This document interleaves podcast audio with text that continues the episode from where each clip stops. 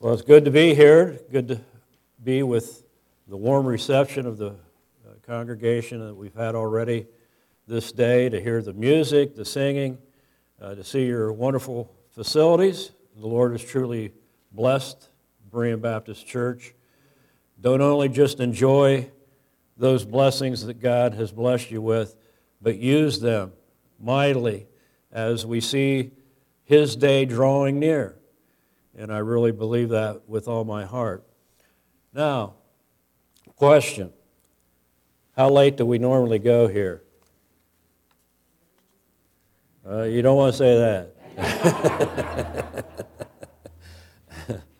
no, I thought maybe somebody would say, well, uh, 12 o'clock. And I was going to say, ah, oh, you can forget that. So, anyway. We're going to be in Matthew chapter 24. Uh, this morning, this evening, we'll be in Matthew 25. I've done a series of messages on the Olivet Discourse. And uh, this one is the third in the series that I have had in uh, my own preaching in this passage of Scripture. But I do want to cover a little bit of uh, the background leading up to this. Now, if you want something original, you're going to get some of it here today. that can be good or bad. I think it's good. But what I want us to see here today in my study of this that helped me to properly understand the Olivet Discourse that our Lord gave his disciples, which, by the way, in the fact that he did that, he was not talking to the church. The church was not yet founded. So this is Jewish. Keep that in mind and you'll avoid a lot of mistakes in the Olivet Discourse. You know, in chapter 24 and in verse 31, it says, He shall send his angels with the great sound of a trumpet, and they shall gather together his elect from the four winds, from one end of heaven to the other. That's the north, the south, the east, the west. Okay? That's what he's talking about. And his elect, when the elect is being mentioned in the Gospels, it is not talking about the church. The elect here would be Israel. So keep that in mind. But beginning with the comparison in this passage of Scripture I'm going to look at today, I want you to see first here the, the comparison with Noah and the flood. And I see here five examples of grace and judgment as we go through the Olivet Discourse. Noah and the flood's the first. The faithful and watchful servant and the evil servant comparison would be the second example. The third example is what we're going to look at today the parable of the ten virgins. And then the fourth example would be the parable of the talents. And then finally, the message that we're going to have tonight, I noticed in the bulletin, it said the final judgment. It's not the final judgment, okay? That comes later. But it's the judgment of the nations, or I prefer to say the judgment of the Gentiles. So we'll be looking at that this evening. So, five examples. And as you go with your own reading and your own study through the Olivet Discourse, keep that in mind. I think it will open your understanding with that passage. And so, with these five examples of grace and judgment, we see the opportunity to be prepared. Now, some of them took that opportunity and they squandered it. They squandered the opportunity, which resulted in unpreparedness. And we'll see this starting with Matthew 24 36 through the rest of the Olivet Discourse. So the first example is Noah in the flood, Matthew 24 36 through 41. And I'm going to be reading the scripture, so there's no need to read through it at this point in time and then go through and read it again because I'm going to go through a lot of this verse by verse. Don't worry, I've given this message before, and uh, we'll get out on time. You know, I, I don't know if your pastor told you or not, but I told him this was after he had called about uh, coming and speaking. I came down with a case of COVID on the 28th of December. It's okay. It's been almost two weeks now, so well, well past it. and I'm, I'm having a uh, medical procedure early tomorrow morning. I'm not going to go into detail. Don't worry, Mary. I'm not going to give, give too much information here. But I had to have some pre op testing, and I went in to see my doctor, and I told her, I said, You know, I, I'm coming off COVID. And I said, I followed the protocols of the Truth for Health Foundation. I don't know how many of you know who they are, know who Dr. McCullough is, and some of the other doctors associated with that. And I told her about the vitamins that I was taking and how I had some ivermectin and took the ivermectin. And she was struggling with uh, coming down with something. She was losing her voice. And she told me, It doesn't work. I said, Well, it worked for me. and I said, and it worked for my wife last year. So, anyway, uh, it's, a, it's a tough and different world in the medical community today. I will be touching upon this a little bit later in the message, so I don't want anybody here to take offense if you have received the jab, okay? But I feel compelled uh, to talk about it a little bit. So, the first example of grace and judgment is with Noah and the flood.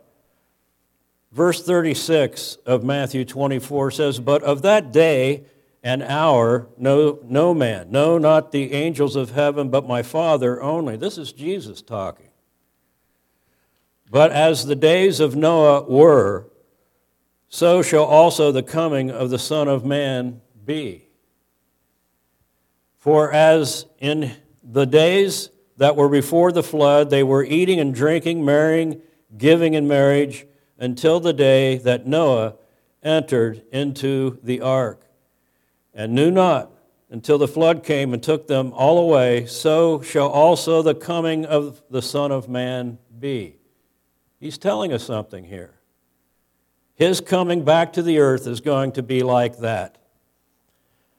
Then he says, Then shall two be in the field, the one shall be taken, and the other left. Two women shall be grinding at the mill the one shall be taken, and the other one left. Now, you don't need to turn there, but back in Genesis,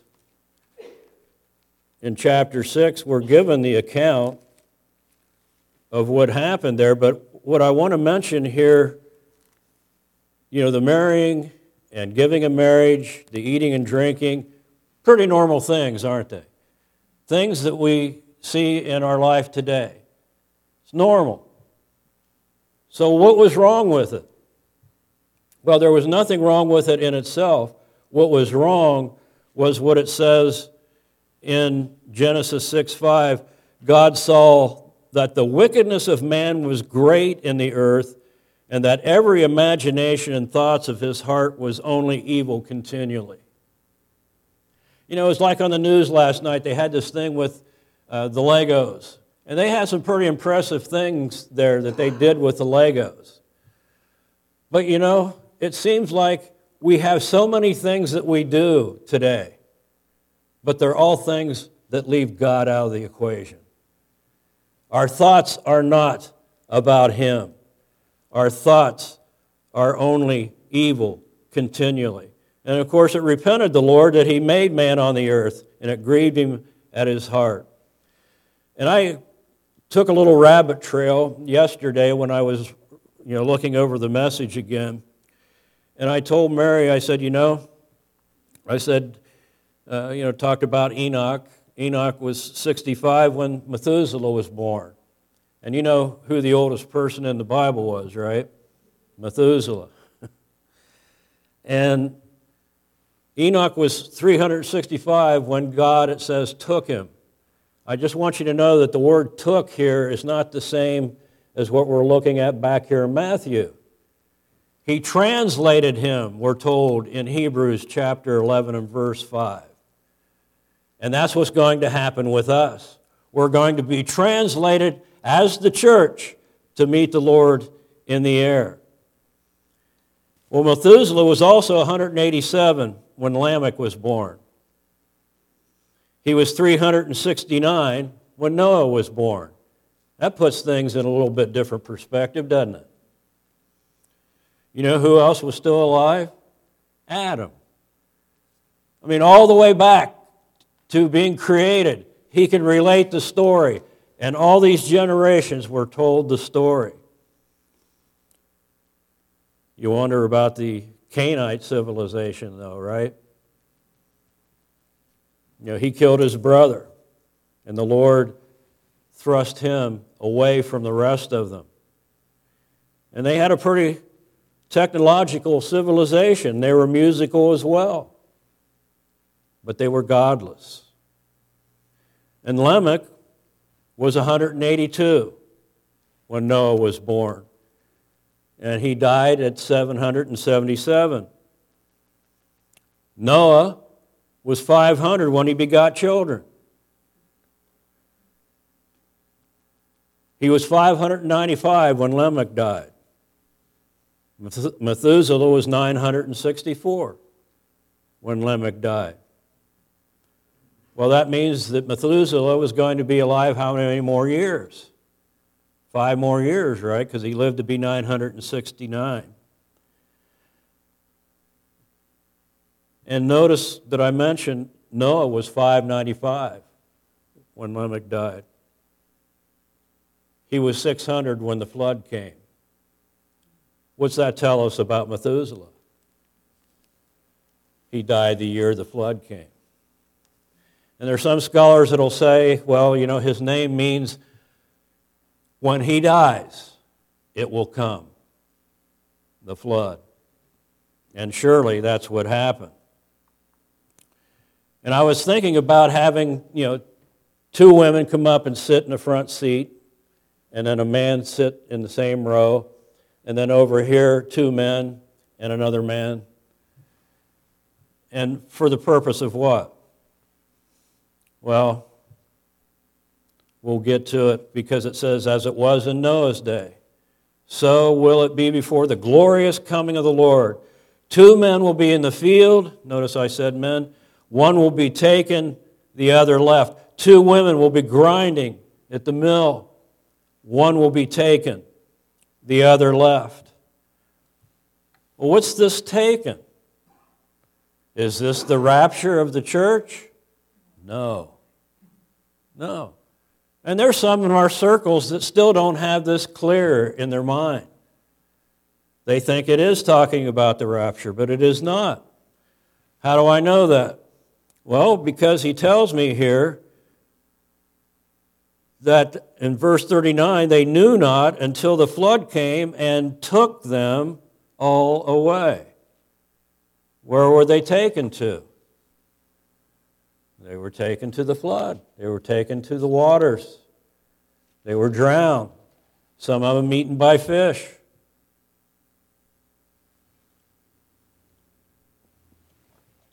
Interesting.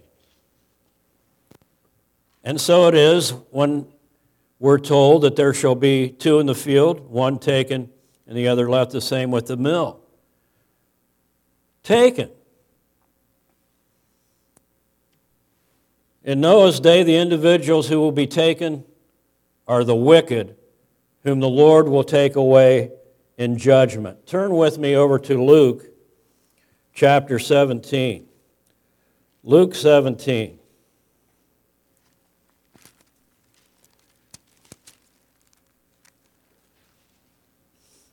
And look at verse 34.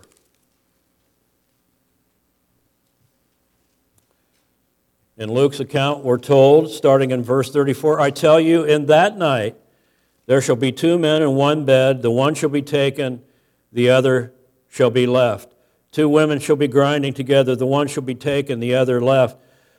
Two men shall be in the field, the one shall be taken, and the other left. And they answered and said unto him, Where, Lord? And he said unto them, Wherever the body is, there will the eagles be gathered together. What's he telling us here? Where the bodies are, where the carcasses are, there the, the carrion, the vultures, they're coming, and they're coming to eat. That tells us they're being taken away and they're going to be executed. And I will talk about that more later and also this evening. They are not going into the millennium. This is the picture here. The Lord is coming back to the earth. And there's going to be a judgment. And it's the judgment that determines who goes in to the millennial kingdom and who doesn't.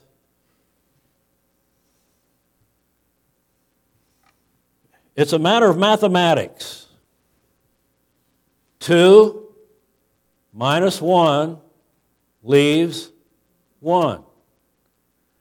Or we like to say two take away one leaves one. So the ones who are taken away are taken to judgment. The ones who are left will go into the millennial kingdom. Now you know why I say it's a Jewish message. It's a Jewish message because he was talking to his Jewish brothers and his disciples about this very thing. They will go into the kingdom, the ones that are left. Why? Because they avail themselves of the gospel of the kingdom. And if you look over in chapter 24, verse 14, and it says, And this gospel of the kingdom shall be preached in all the world for a witness unto all nations, then shall the end come. That's the 144,000 that God is going to seal and save in the beginning of the tribulation period because God always has a witness. And some will believe the message and they will receive Jesus Christ as their Savior. And so they are therefore prepared for his return. But as the wicked are taken away in judgment, and we see that Noah was left on the earth, wasn't he? He had to go through the flood, but he was left on the earth. Israel will have to go through the tribulation period. Do you remember how many of them will be destroyed during the tribulation period? When it talks about when Jerusalem is rifled, ravaged, sacked, basically. Two thirds die. Awesome to think about. You know, we're told in the book of Revelation that in two different instances of how much of the world's population dies, it'll be approximately half. If we're, say, 8 billion people, you're talking 4 billion people are going to die during that time. The world's never seen anything like that. Possibly the flood. I don't know how many were alive at that time. There were quite a few on the earth at that time. But the scriptures tells us it'll be like nothing we've ever seen before. And so it's like Noah. He's left on the earth. So the wicked will be judged and removed when Christ returns, and the ones who are left go into the millennial kingdom. The wicked don't avail themselves of the gospel of the kingdom. They don't receive the Lord Jesus Christ as a Savior, and therefore they're unprepared at His return. The Lord's message for those Jews who will go through the tribulation is to watch, give strict attention to, is what it says in the original, and be ready. And be ready means to be prepared. Now, in verses 45 through 41 of Matthew 24, the Lord gives us a second example in the parable of the faithful and wise servant compared with the evil servant. This corresponds to those who the Lord has made rulers over others, positions of authority. They have the same opportunity to respond to the gospel of the kingdom. They have the same opportunity to watch and make ready or prepare for the Lord's return. The faithful and wise will respond to the message by faith in receiving Christ as their Savior. They de- demonstrate their faith by using their power to help others during the tribulation period. That'll take some guts. You know, and it took some guts for some people in our day who were told that if they do not take the jab, they can't keep their job. That took guts for them to say, no, this is a decision that I am making about my own body. I do not want this. And they were placed under the penalty of losing their job. So they demonstrated their faith by using their power to help others. The faithful and wise will be prepared for the Lord's return and will have ruling authority, according to the scriptures, during the millennium. Now, the evil servants will not watch and make ready. They demonstrate their unbelief of the Lord's coming by their association with the evildoers and mistreating those who needed their help. The evil servants will be unprepared when the Lord comes back. And I'll use this, mess, this passage tonight because it says that person will be cut in two. He'll be cut asunder, executed. They will not go into the millennial kingdom, but will be dispatched along with the other pretenders to a place where there will be weeping and gnashing of teeth. Now in verse or chapter 25 verses 1 through 13, we get to what I wanted to talk about today. Our Lord gives us the third example of grace and judgment in the parable of the 10 virgins. And this is another passage that I struggled with for years, and I'm sure many of you have also.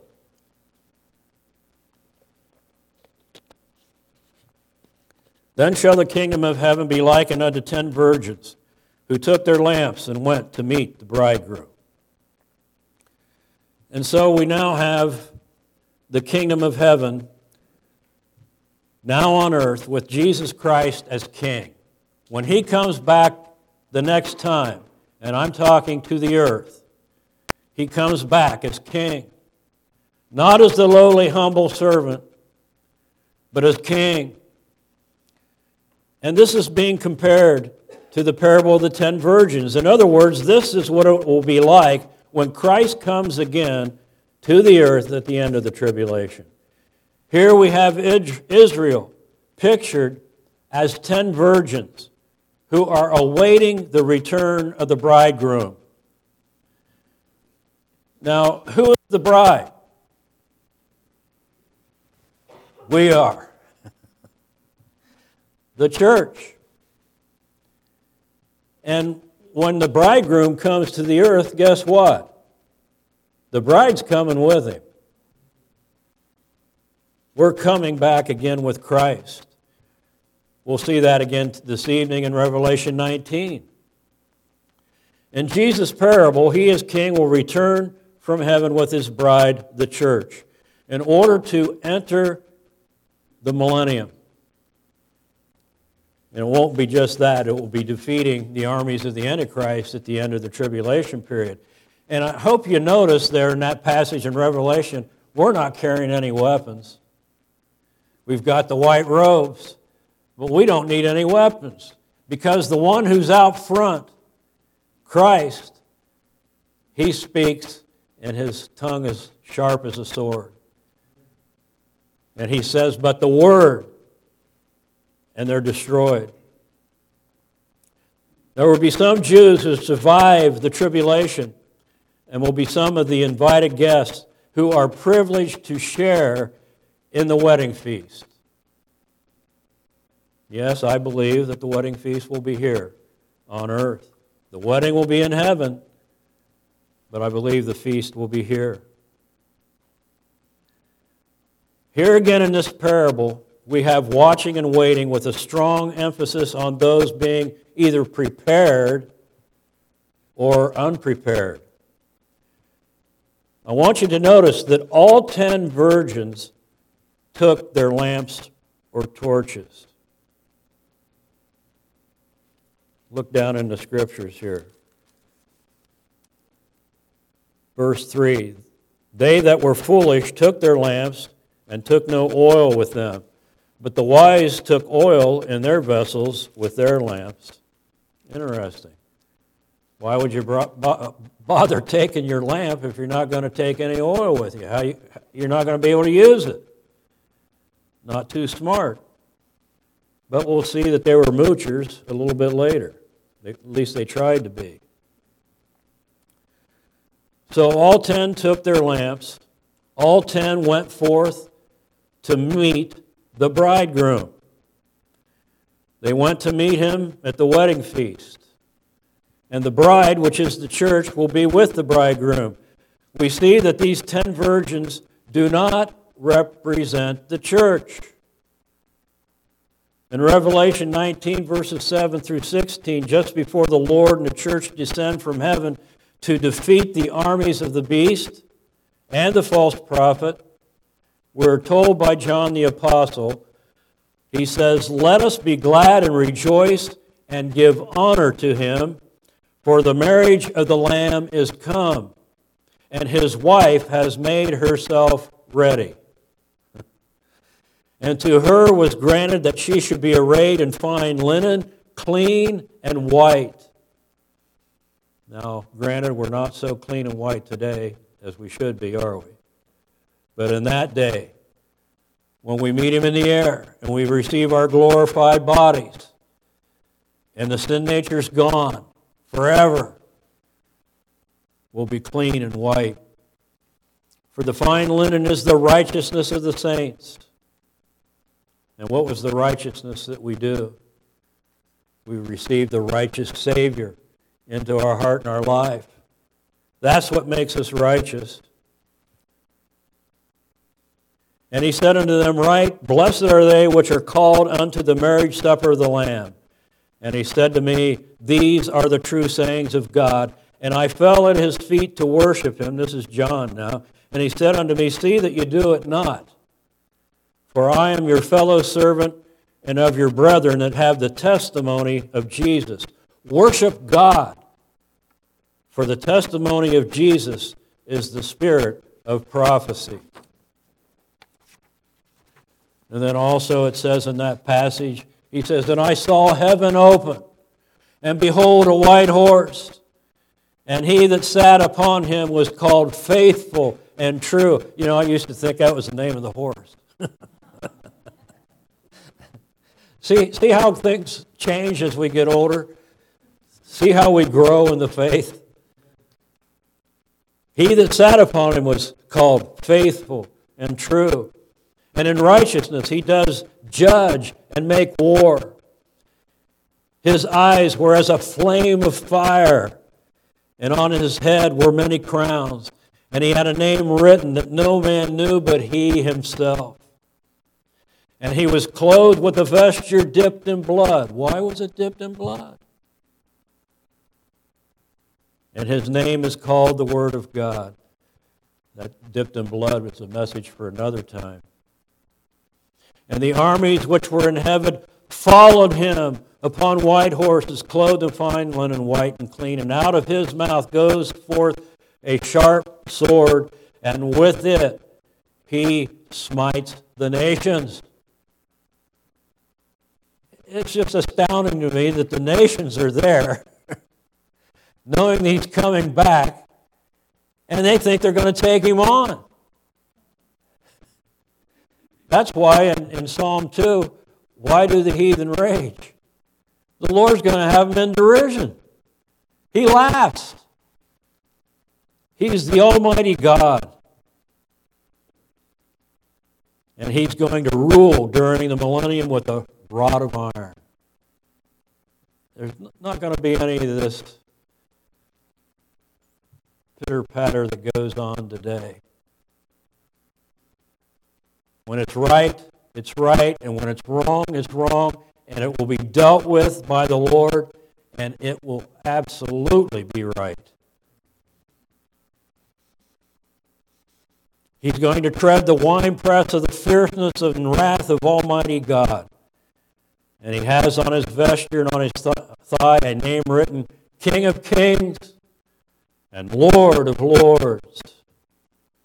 We're told in verse 2 here in Matthew 25 that five of the virgins were wise. Why were they wise? Well, this represents the believing Jewish remnant. We're also told that five of the virgins were foolish. This represents the unbelieving Jews. Now, it's interesting to me that the word that's used here for foolish is moros. Sounds like another word we have in our English language, doesn't it? Morons. And that's exactly what they are. And we look around today and we see some of the things that go on today, it's insane. It's against all common sense. They're morons. They are. They're foolish. They're not mindful of their own interest. They miss it. In verse 3, we're told here that the foolish took their torches and no oil with them. Truly, this was moronic, foolish. It's like watching the Three Stooges plus two. They're totally unprepared.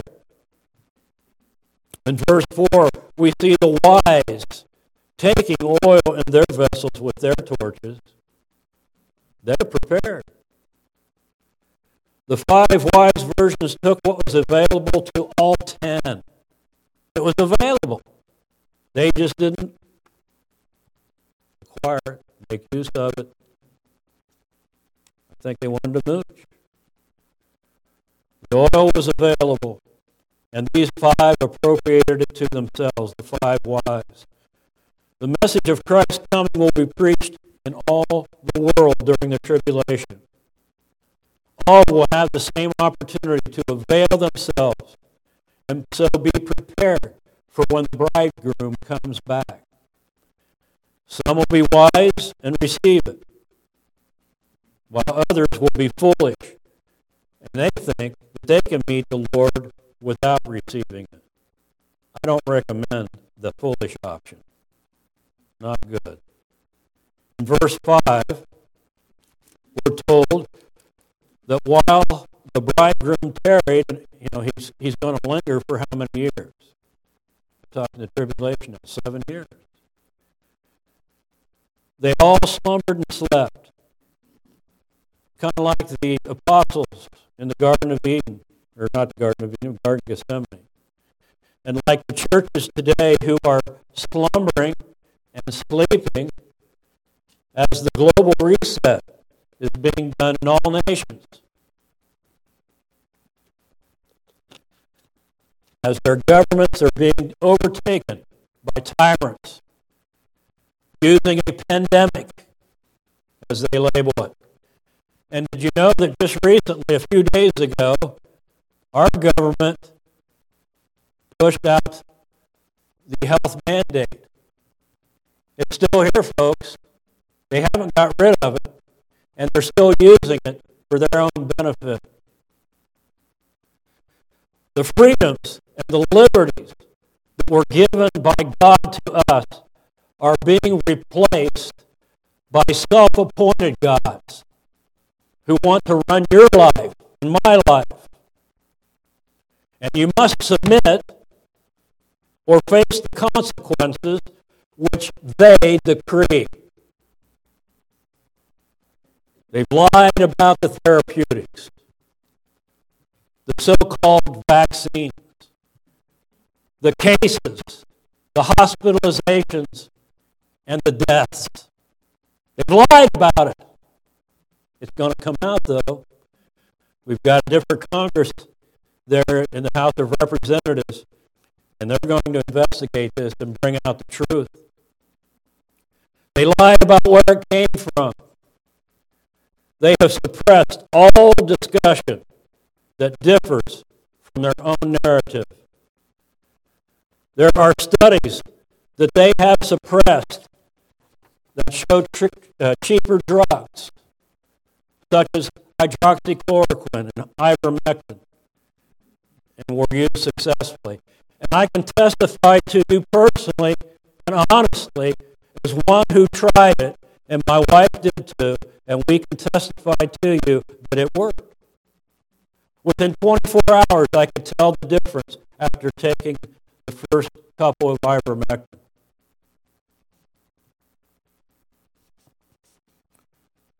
They lie too about azithromycin and prednisone that also helped patients recover. We used doxycycline. And you know, there were some people who wanted to help us, some in the medical community, but they were afraid. Please don't say anything. Where you got this? Because they were afraid what might come back on them. They have kept these things from you. And they would have unvaccinated take shots against their wills. That's each individual's own personal decision. The problems associated with these shots have been downplayed. It's starting to come out now. My wife and I, with the materials that we had access to, the groups that we had access, we knew about this two years ago. It's now coming out to the general public. The problems associated with these jobs are downplayed, and regular health care, what I call regular health care, what I was used to for most of my life, is being denied. They've literally let people die. And there's more death on the horizon, and the elites just don't care. What do you mean they let them die? Because they knew these studies and did not use these therapeutics. They could help these people. But it was like I was told before my wife got sick, and I called the family doctor and I said, I didn't get to talk to the doctor, it was the staff. If it would befall me, what do I do? Well, you quarantine for 10 days. And when you have problems breathing, go to the ER and they'll put you on remdesivir and ventilator. And most went through that, didn't make it. They are bringing in their new image of a world that will be their world. And they don't care whether you or I like it or not. It is of the devil who our Lord said was a murderer from the beginning. And he abode not in the truth, because there is no truth in him. They are like their father, the devil. and The lusts of their father they are doing. We stand up against these evil, wicked tyrants. We need to stand up for our God given rights. Don't fear those who are only able to kill the body, but fear him who is able to destroy both body and soul in hell.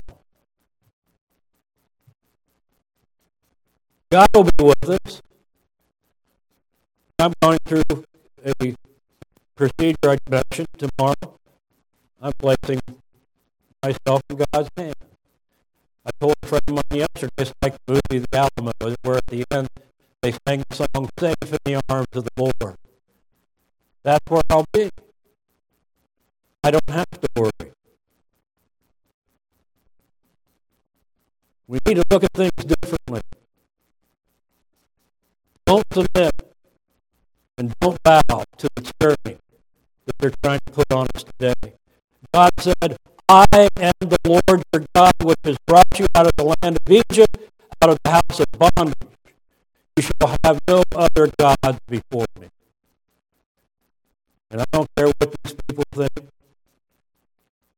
They're not my God. I'm not going to follow their decree.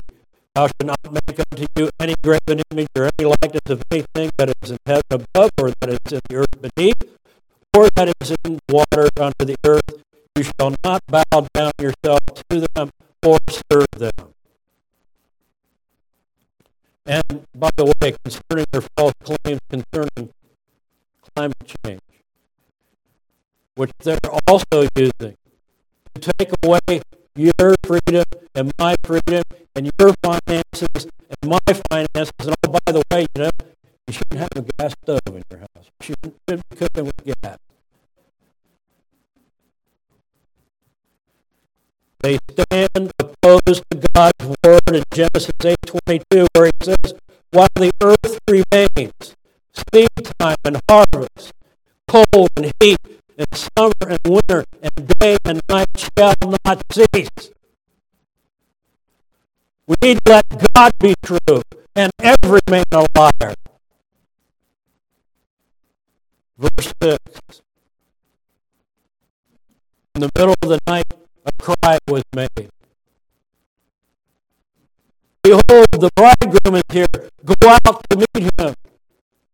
Notice how this is different from the passage on the rapture, 1 Thessalonians 4 13 through 17 where it says, I would not have you to be ignorant, brethren, concerning them which are asleep.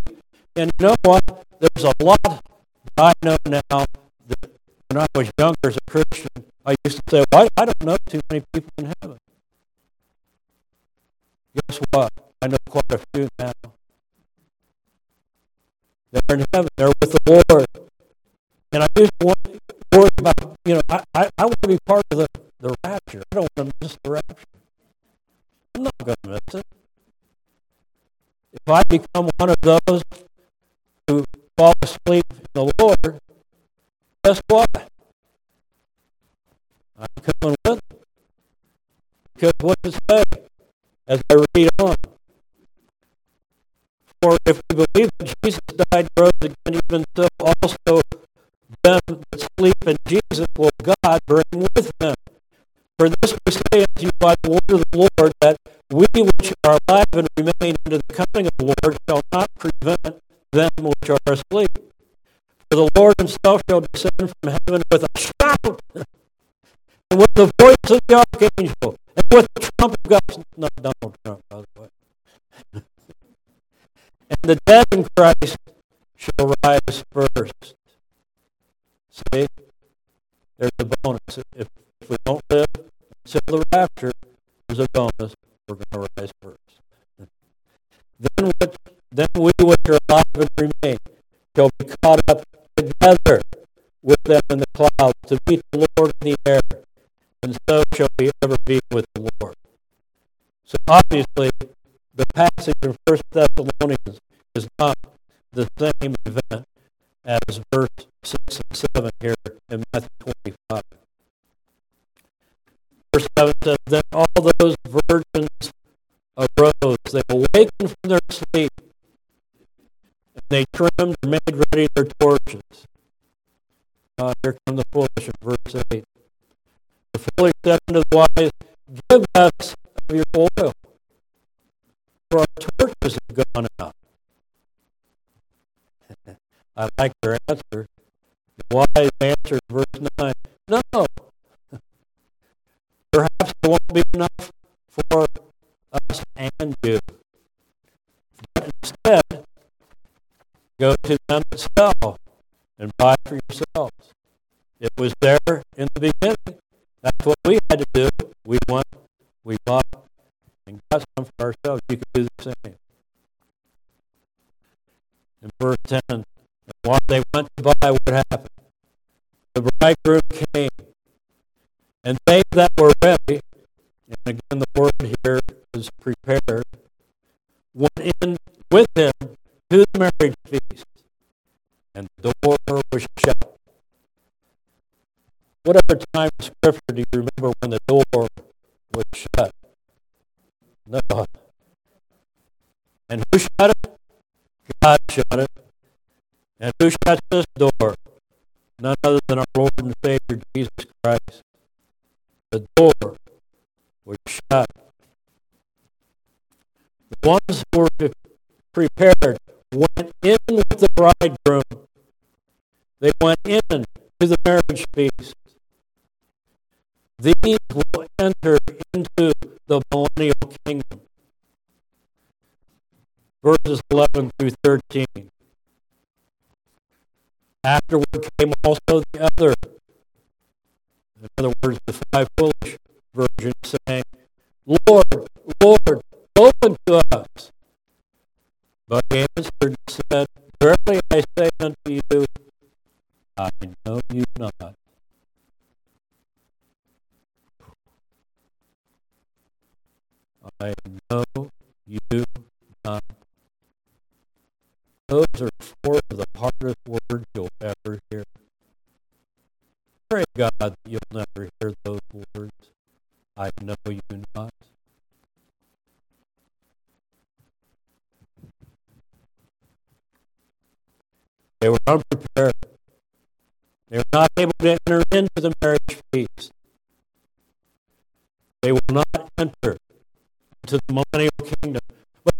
go into everlasting judgment. We're going to look at that this evening, as I mentioned before, because we'll be looking not at the final judgment, but the millennial judgment to see who goes into the millennium. It's the judgment of the nations, the judgment of the Gentiles, and also there's Jews of Israel. But we're going to look briefly tonight at another passage in the Old Testament that talks about the judgment that's coming for Israel further going to be, as Scripture talks about, a pass under the rod. You know, Matthew 7, 21 through 23, it says, Not everyone says unto me, Lord, Lord, shall enter into my kingdom, or into the kingdom of heaven. But he that does the will of my Father which is in heaven. Many will say to me in that day, Lord, Lord, have we not prophesied in your name? There are some who stood behind pulpits.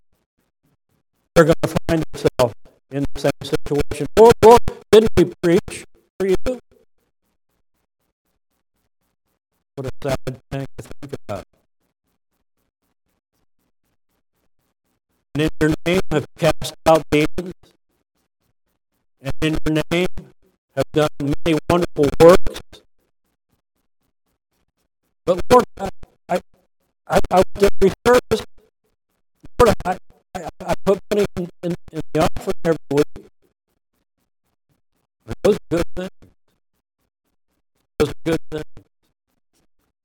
So if that's what you're basing your salvation on, you're.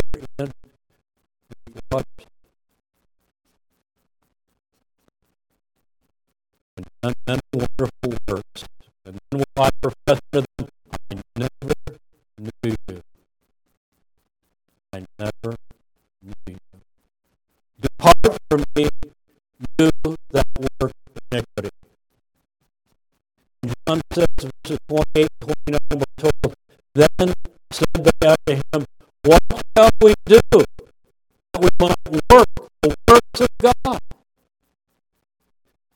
who said to him, This is the work of God, that you believe on him whom he has sent.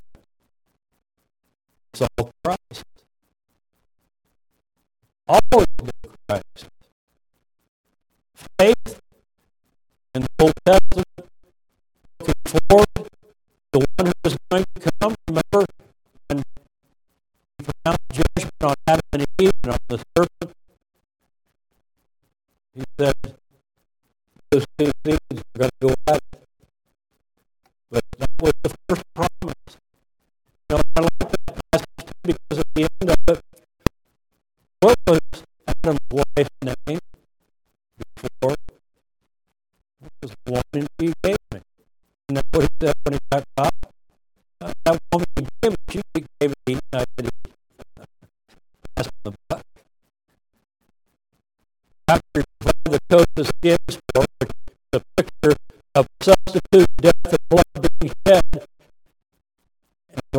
is being applied. Coats of skins for them. After that culture Eve, which meant mother of all living. Wonderful. Could come through because if it came through them, we have a problem. Because sins passed through the man. That's why we had to have the virgin birth. could come through man. Came through the woman and the Holy Spirit as he did that wondrous work in her. Virgin birth. So watch, therefore, for you know the day nor the hour.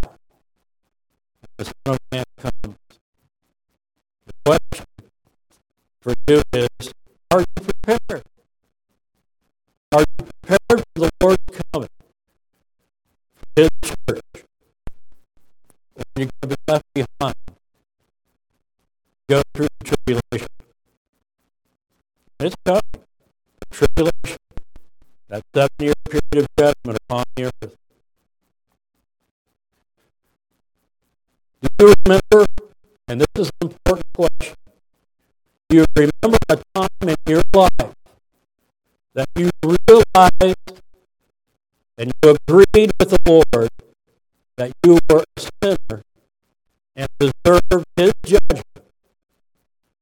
But you also realized that Jesus Christ took on your sin and my sin at Calvary and died on